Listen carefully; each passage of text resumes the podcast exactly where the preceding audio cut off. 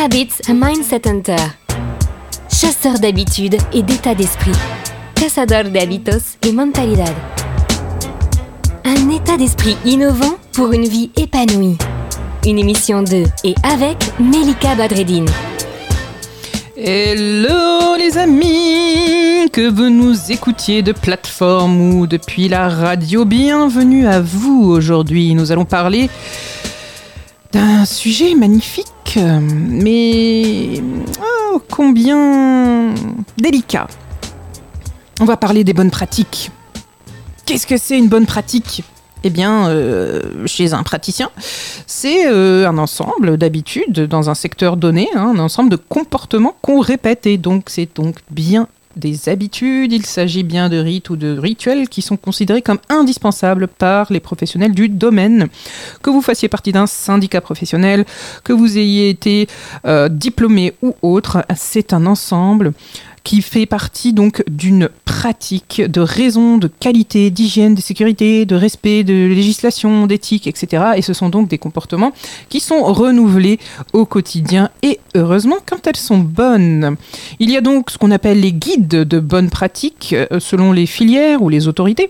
Et donc, euh, quelquefois, c'est une obligation aussi légale qu'on ne peut dépasser. Il y a des chartes, il y a euh, tout un ensemble de choses, il y a des lois, etc. Et donc, en fait, qu'est-ce que c'est finalement une bonne pratique chez un praticien Qu'est-ce que c'est qu'un praticien aussi? Bah, En fait, ça dépend du, secteur. Dans le secteur de la santé, vous allez avoir des normes, vous allez avoir des lois. Dans le secteur aussi euh, du bâtiment, vous allez avoir des normes, vous allez avoir des lois qui vont faire aussi qu'on va garantir la sécurité des uns et des autres.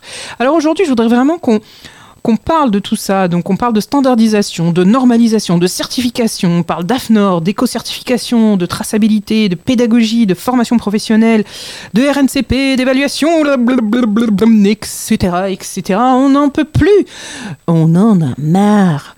Il n'empêche que ça donne quand même un cadre et c'est bien aussi L'intérêt des habitudes, c'est bien euh, la qualification, la sécurisation, la consolidation des pratiques, des normes et aussi de tout ce qu'on peut appliquer à soi d'abord. Un praticien, c'est d'abord quelqu'un, quel que soit son domaine, qui est un humain, euh, comme tout le monde. Et donc, ce qui serait quand même bien, c'est que le praticien applique à lui-même déjà tout ce qu'il recommande aux autres.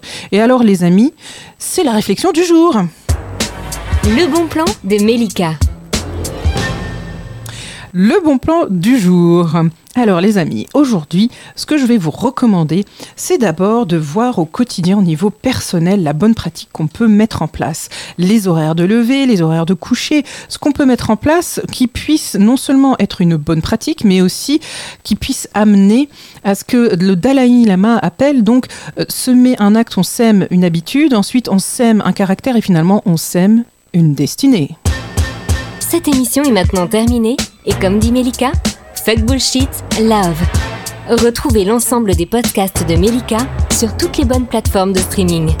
Info, actu, formation, coaching, ouvrages sur melikabadredine.com.